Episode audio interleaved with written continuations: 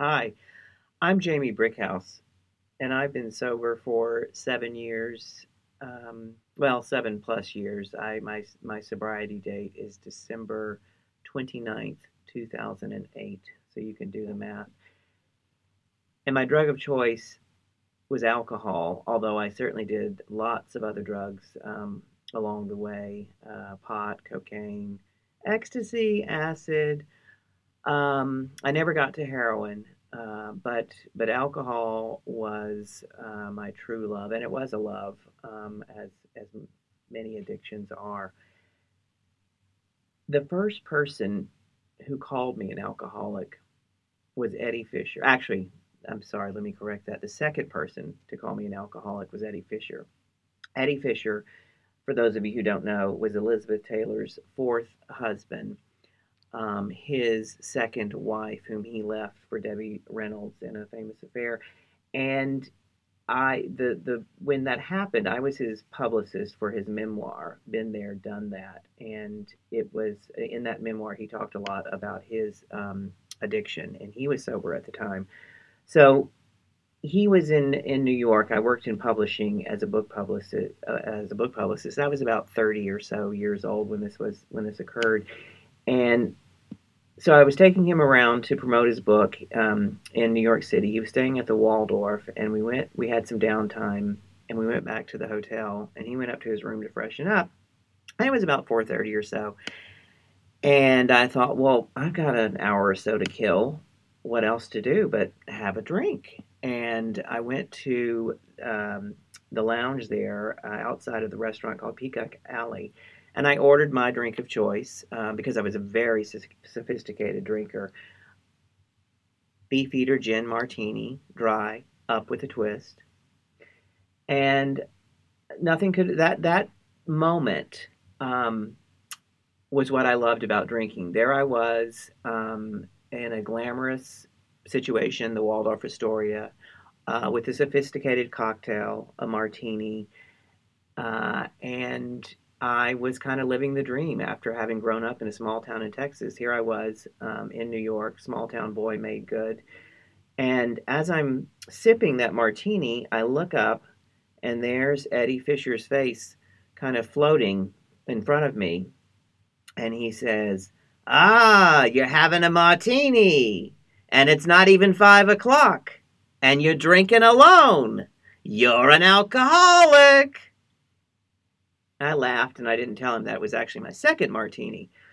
But that moment summed it up, and it would be a few more years before I would even think about getting sober. And the first person who called me an alcoholic was my mother, Mama Jean, and she I had kind of an addictive relationship with her. She was actually kind of a small town version of Elizabeth Taylor in terms of looks. I mean, she was, had the big raven mane of hair that was always done to a tease each week and makeup, camera ready, and she just loved me. I was her little Jamie doll, and she absolutely adored me. And growing up in that small town in Texas, my parents loved the theater, and they loved parties, and they loved entertaining.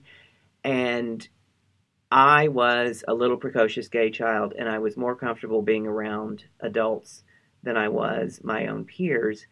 And to me, what I saw at my parents' parties and what I saw on movies and in television shows was that glamorous world of drinking. And to me, alcohol was a fast ticket to adulthood. And the first drink I had, and I did not recall this memory until after I got sober, but it was my father's whiskey and soda. It was probably a whiskey and soda. And it wasn't a full drink. I took a sip of his drink, and I don't remember how it tasted, other than that it tasted like being an adult. And I thought, this is what I want. This is the way to go. And I was probably 14 the first time I was drunk. I don't think that was my first drink, but it was the first time I was drunk. And then I had that moment that so many alcoholics talk about, of feeling like you had arrived and that everything was right in the world and this is what life was supposed to be like. I was 14, as I said, my freshman year in high school. I was part of the drama club, and I was with two of my new best friends. We were kindred spirits, and after growing up as a gay boy, not feeling like I fit in, I felt like I fit in with these two people. I felt like I had finally found my tribe with these friends, and to top it off, we all got drunk together, and it was fantastic. And I was like, oh, this is what life is like. This is what being an adult is all about. And my drinking took off from there. I continued to be, I didn't have any serious consequences because of it. I was a good student. I was smart. I kept up my grades. I kept up all my extracurricular activities and, continued to succeed in life and to be that best little gay son, whom my mother loved so much. And she was always onto me, though, not always, but from an early age, she was onto my drinking. And she saw that drinking as something I'd inherited from my father, because she, Mama Jean, was not a drinker. She was a social drinker, which also I thought I was a social drinker, meaning I like to drink socially, but a social drinker, I later learned a definition of that is someone who can take or leave the drink.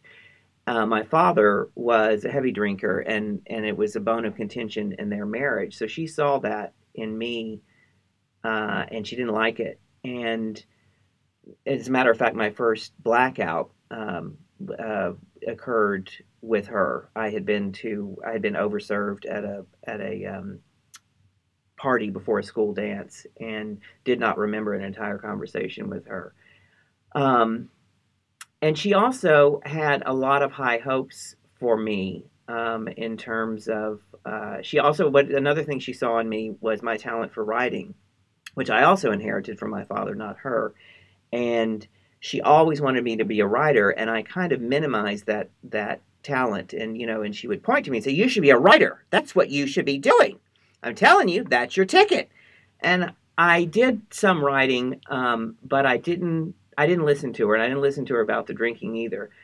And I went on to college and did well in college, and my drinking escalated in college because I had, I was no longer under her watchful eye, and I had the freedom that we get in college. And I also experimented with recreational drugs like ecstasy, which I absolutely loved, cocaine, pot, which I did plenty of but never really liked, acid, and then of course the drinking. And then I went on to New York, where I had I also was I was in the theater world in high school and college and wanted to be an actor, but I never quite had the balls to really pursue it. And also Mama Jean she kind of poo-pooed that. As much as she loved theater and exposed me to that world, she did not encourage me because she thought it was too hard and thought that my real talents lay in writing. And so I kind of half-assed did a little bit of acting and comedy when I came to New York, but I got into publishing also through Mama Jean because she had heard about this postgraduate course in book and magazine publishing called the Radcliffe Publishing Course, which is now the Columbia Publishing Course. And I took that, got into publishing, and started my career in that world, and it went well.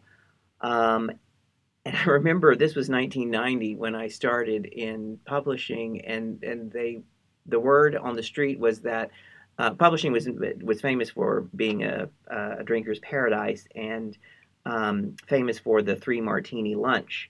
And they said there were articles when I arrived that the 3-martini lunch was dead, and I thought, well, I'm going to bring it back.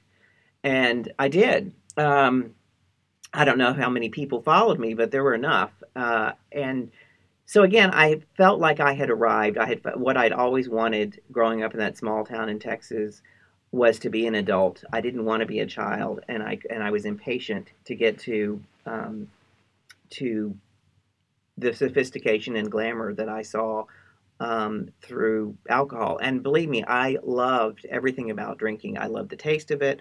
I loved the glassware. I loved bars from high to low. I loved parties. I loved going to them. I loved throwing them. And it was quickly became my identity. You know, I was a drinker, and I did it well. And a lot of people, you know, loved me for that. Even if they weren't big drinkers, they just thought that, you know, I had it all together. And I think I made it, you know, look kind of sexy and glamorous to some people. And I continued to do well in my career. I did a little bit of freelance writing early on. I also did some stand-up comedy. But if it didn't take off, or if there was any kind of, if I got any kind of bad feedback, I would, rather than just keep on going with it, I stopped. And also the drinking was escalating. And by the time I was in my early 20s, I was drinking every day and sporadically doing other drugs. But I had become an everyday drinker by my early 20s. And as I said, my job, my career was going well. I was getting, you know, I was getting promoted and getting bigger projects and, you know, and then moving on to different publishing houses.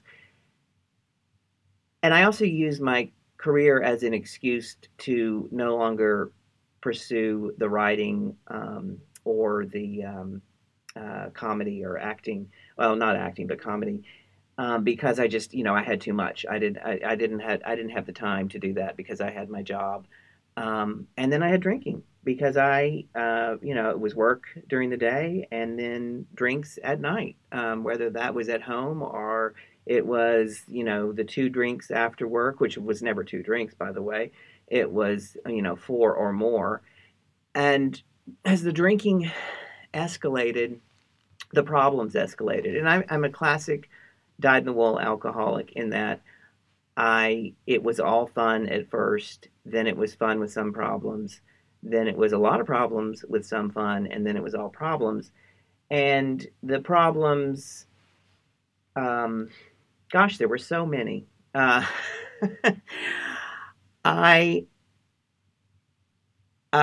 Well, let me just give you one little quick story. I loved fur, and growing up in Texas where you really didn't need a fur coat.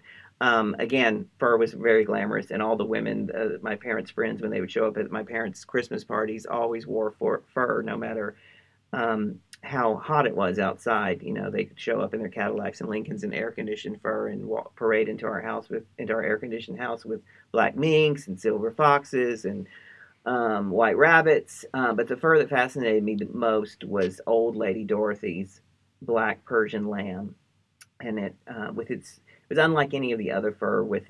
It had this strange squiggly raised pattern of black satiny fur that looked kind of like a cockscomb flower or the surface of a brain, and it kind of haunted me. And 10 years into living in New York, I found a black Persian lamb at a flea market. It was hanging all by itself on a chain link fence, as if it had been waiting just for me. And I paid $150 for it, another $150 to have it altered to fit me, and I could not wait to wear it.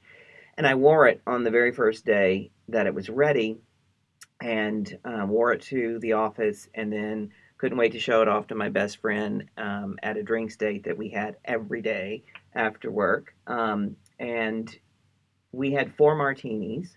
He did what I should have done. He went home to his boyfriend. I was feeling too sexy and too high, you know, to waste that 4 martini high. So I kept going. I went on to the sodomite resorts, or the gay clubs, as I called them, over in Chelsea, and to show it off. And it was a big hit. And, you know, all the guys, oh my God, that's a fabulous fur. What is that, brain fur? And then I ended up scoring some coke And, you know, I wanted to up the ante because I was having such a good time, and went to this bar called the Rawhide, which was ostensibly a leather bar, but all were welcome. However, I can assure you I was the only one wearing Persian lamb.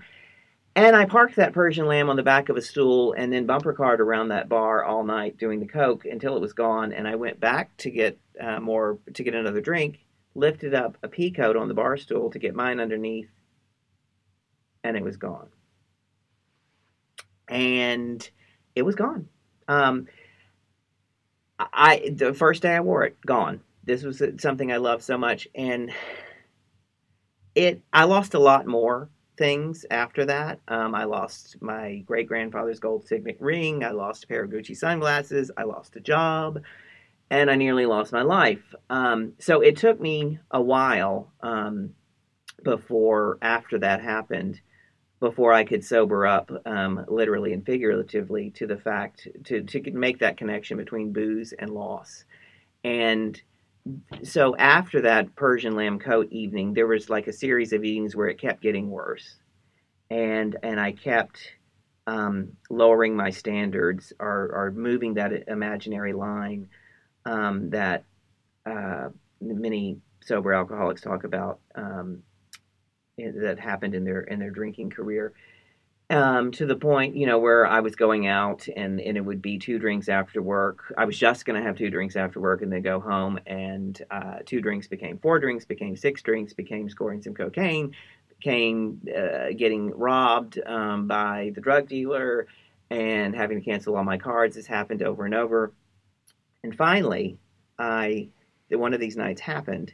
And I was just so beaten down by it and so mortified, I finally had enough. And I called a former boss of mine who used to be a drinking buddy who had since gotten sober, and told him I needed help.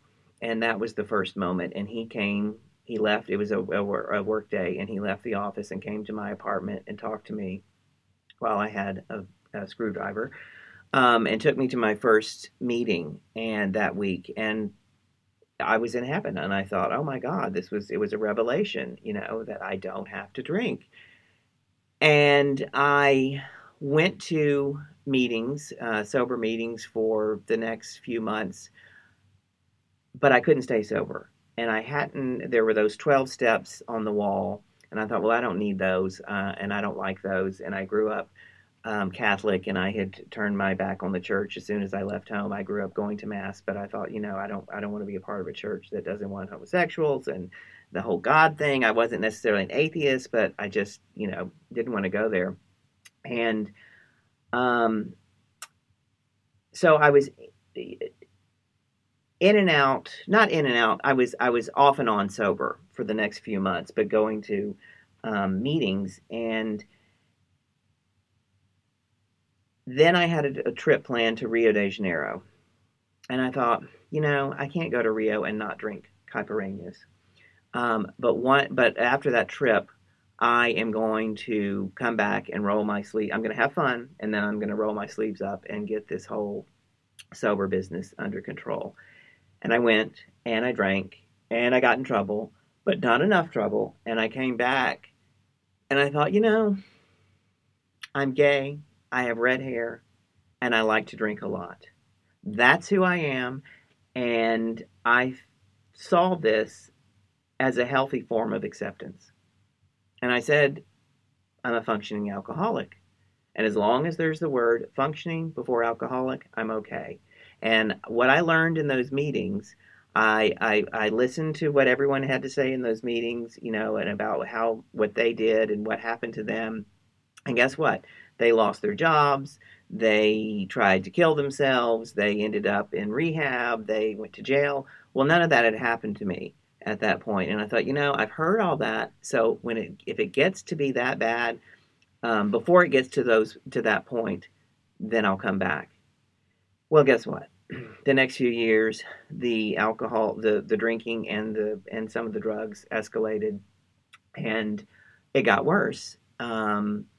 And some of those things started to happen to me that I said were not going to happen to me. I got fired from a job, which I couldn't realize at the time was because of the drinking. And that devastated me and mortified me. I was mortified or humiliating me. And I, even though I got another job, a good job right away, I still couldn't get over the fact that I was starting to fail. You know, that I had always done well in school. I was the best little boy. I had always done well in my job. And then I got fired, and I felt it was unfair, which, guess what? That increased the drinking to the point that I was not only an everyday drinker, but I had become a morning drinker.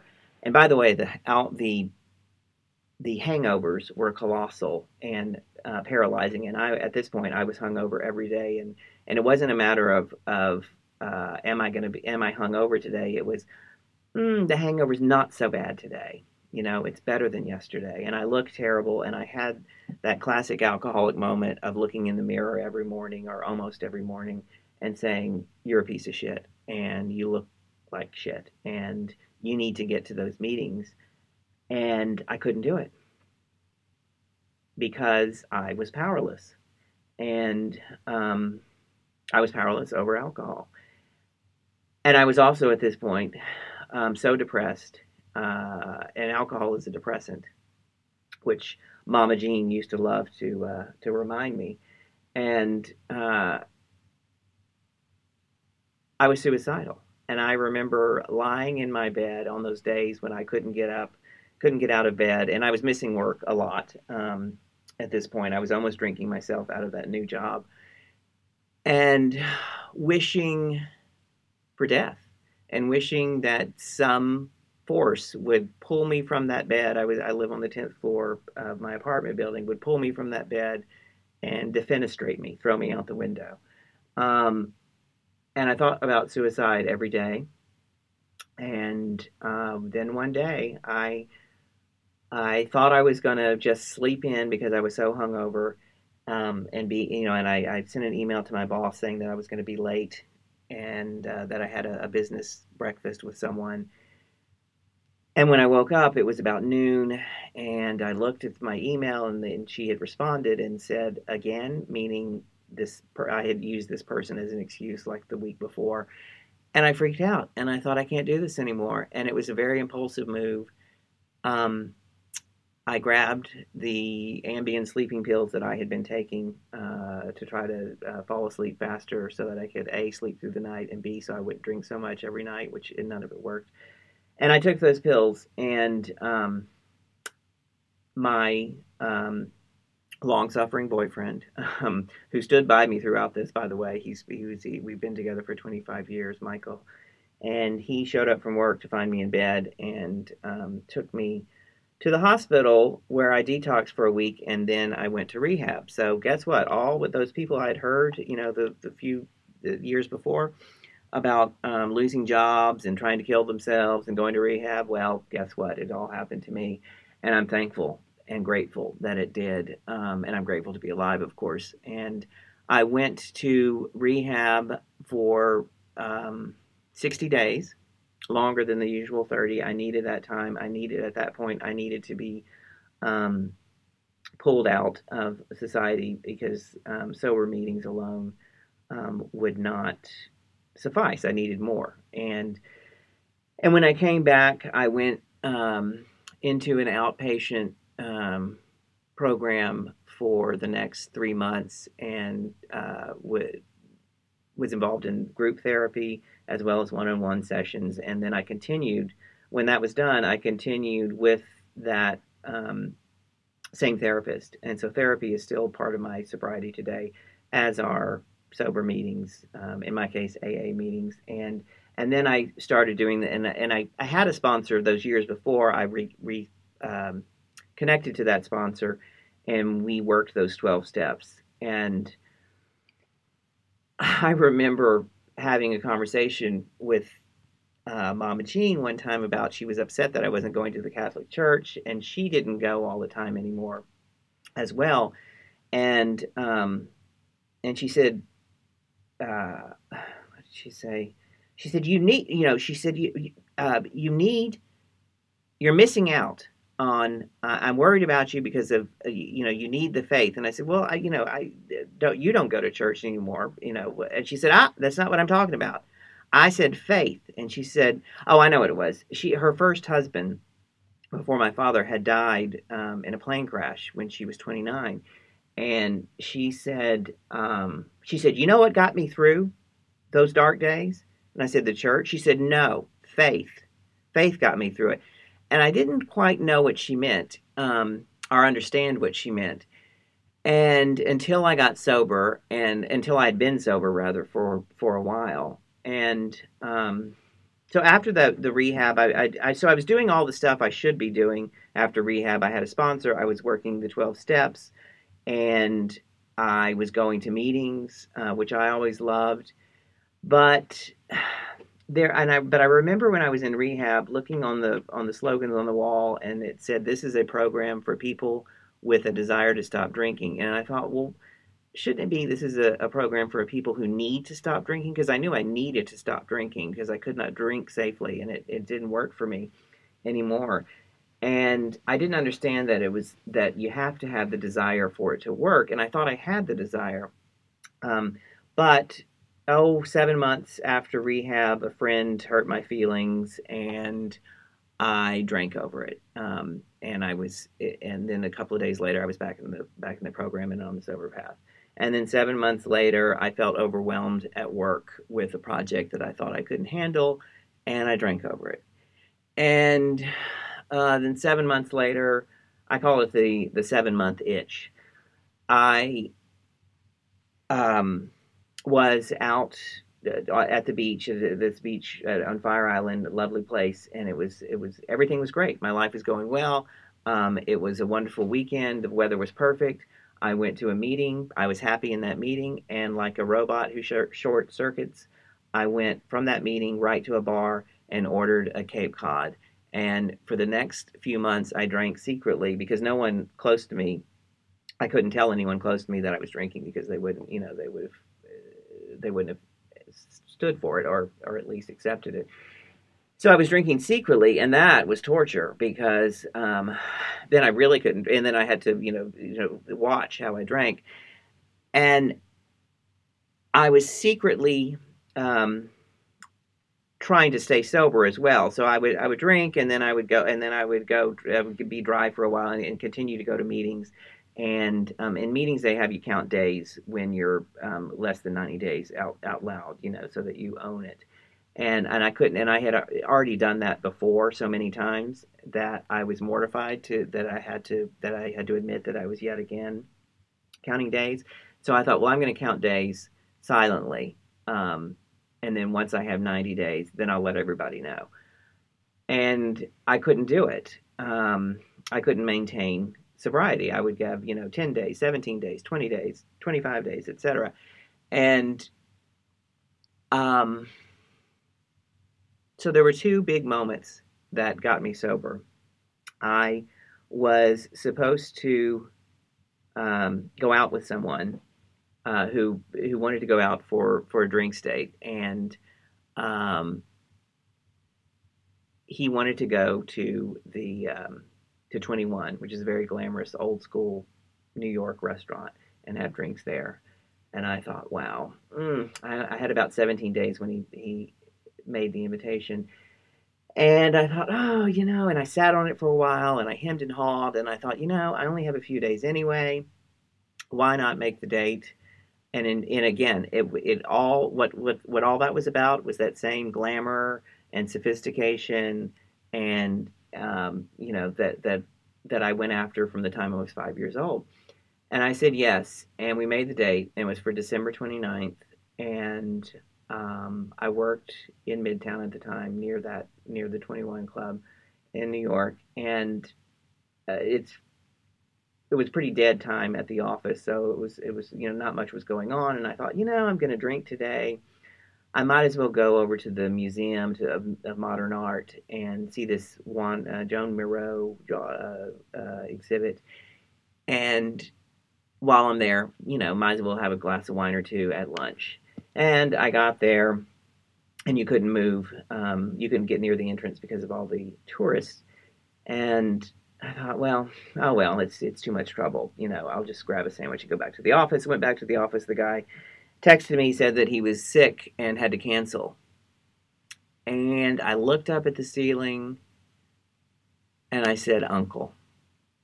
Now, I could have looked at it another way. I could have said, oh, that's too bad, and rescheduled the date. Or I could have seen it as a sign from my higher power that the jig was up. And that's how I chose to see it. And I went to a meeting the next day and said I had one day, and I haven't had a drink since. But it was still difficult. I was still having difficulty through that first year. And meanwhile, Mama Jean, who was so proud of me for finally, for being in the program, for not drinking. She was the one who put me in rehab when I had that horrible suicide attempt. She came up to New York, flew up from Texas, and was the one who got me into rehab and footed the bill. And so I certainly never told her that I had been relapsing. And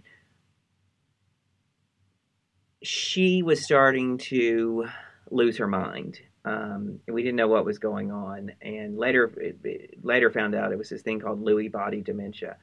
I think Alzheimer's, only weirder and worse. But when she first lost her mind and had to be hospitalized in a geriatric facility, we just knew that she was out of it. So I went down to see her, and I was hoping I could do for her what she had done for me. I hopped on that plane like she'd hopped on the plane for me to fly to her rescue, and went to see her in the hospital. And my father and brother had warned me that she may not know me, and that when it was time to say goodbye, that it was best just to kind of drift away. So when I saw her there, she said, at one point she said, oh, with your pretty red hair, you almost remind me of. And then her words just kind of trailed off. And everything she said during that visit lacked the one thing that she had never lacked, and that was conviction. And when I turned to leave her, she grabbed my arm in a vice grip, and I turned around, and she was staring me down in the scary way that she could have, and she was pointing her finger at me, and she said, "You've been drinking." I said, "No, I haven't." And at that point, I was about 7 months sober, the 7-month itch. And she said, "You better not be." And I said, "I haven't." I said, "Remember, Mama, you took care of that. You don't have to worry about it anymore. That's all behind us." She said, "You better. It better be. You promised me." And I thought to myself, who would blame me if I drank over my mother losing her mind? And then I thought, there's another way to look at it. If you can't do it for yourself, do it for her. And I turned back to her and I said, "I promise." And that was the last time that she was Mama Jean. And that was the last time, well, it wasn't the last time I drank because I was sober already, but I stayed sober ever since. And I haven't had a drink and have been sober now, as I said, 7+ years. And they say that you can't, it's a program for those with a desire. And I have that desire. And you have to stay sober for yourself, not for someone else. But in that moment, in those early moments of getting sober, you have to do whatever works. And for me at that time, what worked for me was being sober for her. And now I do it for myself. And the way I stay sober today is I continue to go to meetings all the time. I've done a lot of service in meetings, whether that's what they call hospitality, bringing the food, serving it, speaking at meetings and sharing my story like I'm doing now, just speaking up at meetings, and also being ready and willing to talk to anyone who needs my help, who's trying to get sober or who's already sober for a long time but is having problems and is struggling.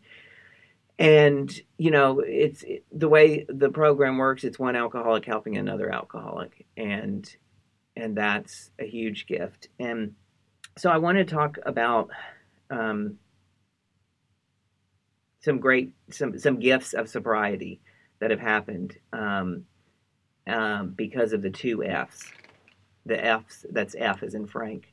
But the two F's I'm talking about are fear and faith. And fear, I heard a lot about fear when I started getting sober. And then I thought, well, I don't have, I'm not afraid of anything. Or, you know, to me, fear was fear of snakes, fear of water, fear of getting drafted into the military. Those were real and tangible fears to me.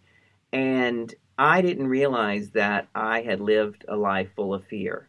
I was afraid of trying anything that I really wanted to do because I was afraid that it wouldn't work out, or that I would fail, or that I'd be rejected, or that I would be made fun of.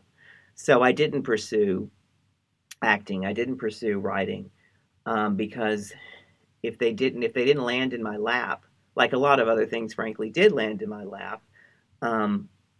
If it took too much work and too much faith of just putting it out there and giving it a try, then I didn't give it a try. And what has come out of being sober is letting go of those fears, or rather facing those fears and accepting them, and then moving past them. And in other words, that old, you know, feel the fear and do it anyway. And I've done that, and I started to write.